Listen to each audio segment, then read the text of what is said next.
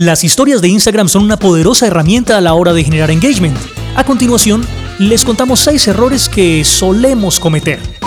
Castaño 360 presenta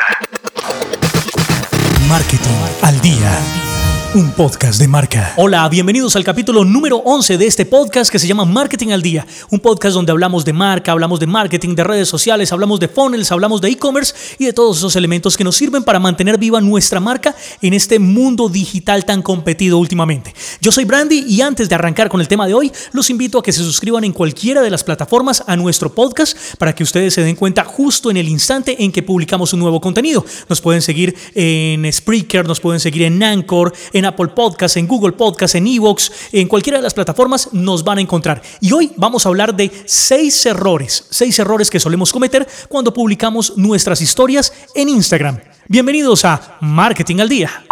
Definitivamente las historias de Instagram son una herramienta muy poderosa cuando se trata de generar engagement, de tener allí cautivos a cada uno de nuestros seguidores, a cada una de las personas de nuestro grupo objetivo. Por eso, las historias de Instagram deben llevar una planeación lógica, eh, al igual que lo hacemos con todas las publicaciones que tenemos dentro de nuestro feed, dentro de la línea de tiempo de Instagram. Pues aquí les vamos a contar seis errores que normalmente solemos cometer cuando publicamos historias de Instagram. A veces no nos damos ni cuenta de esos errores y realmente terminan esas historias jugando en contra de nuestro contenido. Aquí están estos seis errores en Marketing al Día. El primer error que cometemos a la hora de publicar nuestras historias es definitivamente la falta de planeación. Y publicar historias sin pensar en qué puede generar ese contenido es supremamente común. ¿Por qué? Pues porque básicamente se nos ha metido en la cabeza que las historias son creadas en el momento exacto en que están sucediendo, que es para contar un momento específico, una foto específica o un video de un instante. Y por esa razón generalmente no los planeamos mucho.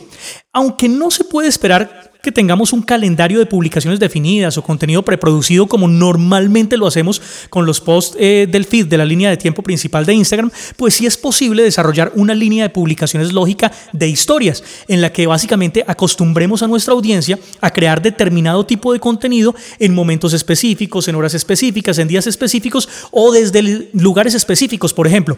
Y esta táctica básicamente lo que genera es que nuestros seguidores regresen constantemente a buscar contenido. Eh, de manera recurrente y de esta forma, pues obviamente tengamos una línea editorial lógica, continua y además muy enganchadora, que haga que nuestro público se conecte a nuestras publicaciones. De esa forma, Instagram va a sentir que somos interesantes y nos va a mostrar muchísimo más dentro de las líneas de tiempo de todos los seguidores que tengamos.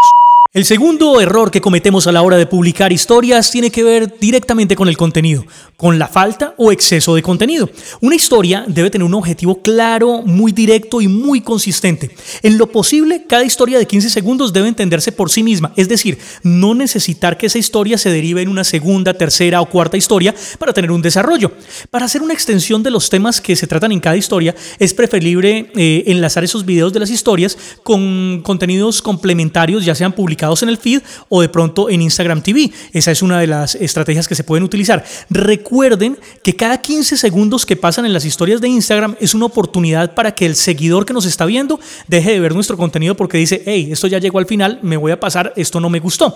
Eh, entonces, hagamos que cada una de esas historias sea única para que si pasa una segunda o tercera o cuarta historia, pues sean tan únicas que hagan que el enganche se mantenga y las personas permanezcan dentro de nuestra historia y no sea por el que mm, esas historias jueguen en contra nuestra y haga que se vayan.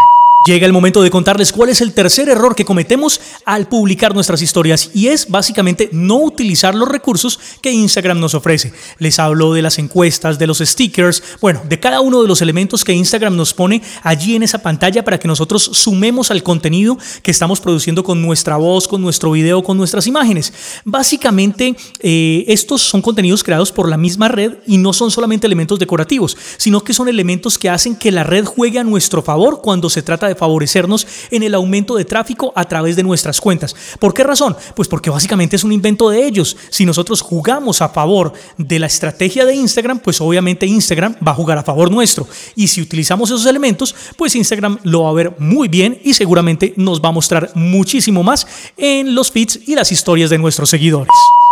Aunque parezca curioso, el cuarto error que cometemos a la hora de publicar nuestros podcasts tiene que ver con pensar que todo lo que publicamos debe ser actual, es decir, que está sucediendo en el instante en que se publicó, y no es así.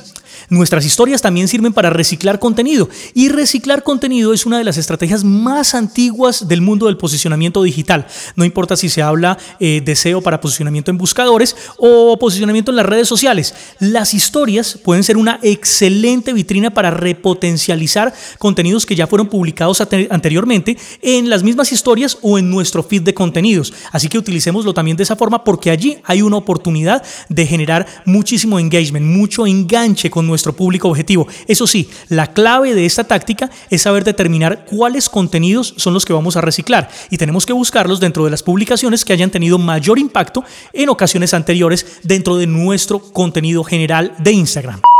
El quinto error que cometemos cuando se trata de publicar historias en Instagram es publicar todo el contenido en una sola tanda.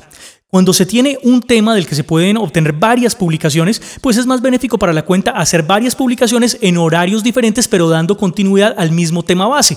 Eh, mediante esta estrategia, básicamente se logra cautivar varios tipos de seguidores, pero en diferentes horarios, que al final terminan todos conectados al mismo tema central, sin importar si entraron por la primera historia, por la segunda, por la tercera, por la cuarta o el número de historias que eh, queramos publicar. Así que para seguir esta táctica es clave identificar una temática que realmente se de interés, ya que si no es así, pues esta estrategia puede jugar en nuestra contra. Y llegando al sexto punto de los seis errores que solemos cometer cuando publicamos historias en nuestro Instagram, pues viene este, el número seis, y es básicamente no ver quién consume nuestras historias.